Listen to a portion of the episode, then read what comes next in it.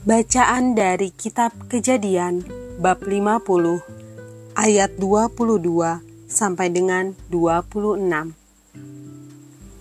Yusuf meninggal. Adapun Yusuf, ia tetap tinggal di Mesir beserta kaum keluarganya. Dan Yusuf hidup 110 tahun.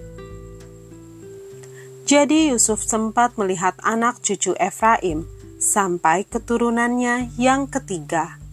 Juga anak-anak Makhir, anak Manasye, lahir di pangkuan Yusuf.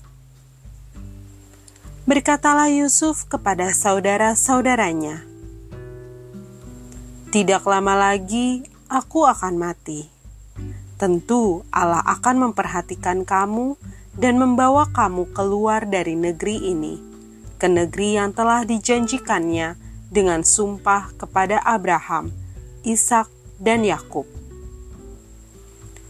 Lalu Yusuf menyuruh anak-anak Israel bersumpah, katanya, "Tentu Allah akan memperhatikan kamu.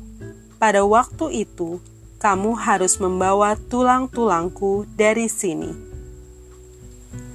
Kemudian matilah Yusuf, berumur 110 tahun mayatnya dirempah-rempahi dan ditaruh dalam peti mati di Mesir.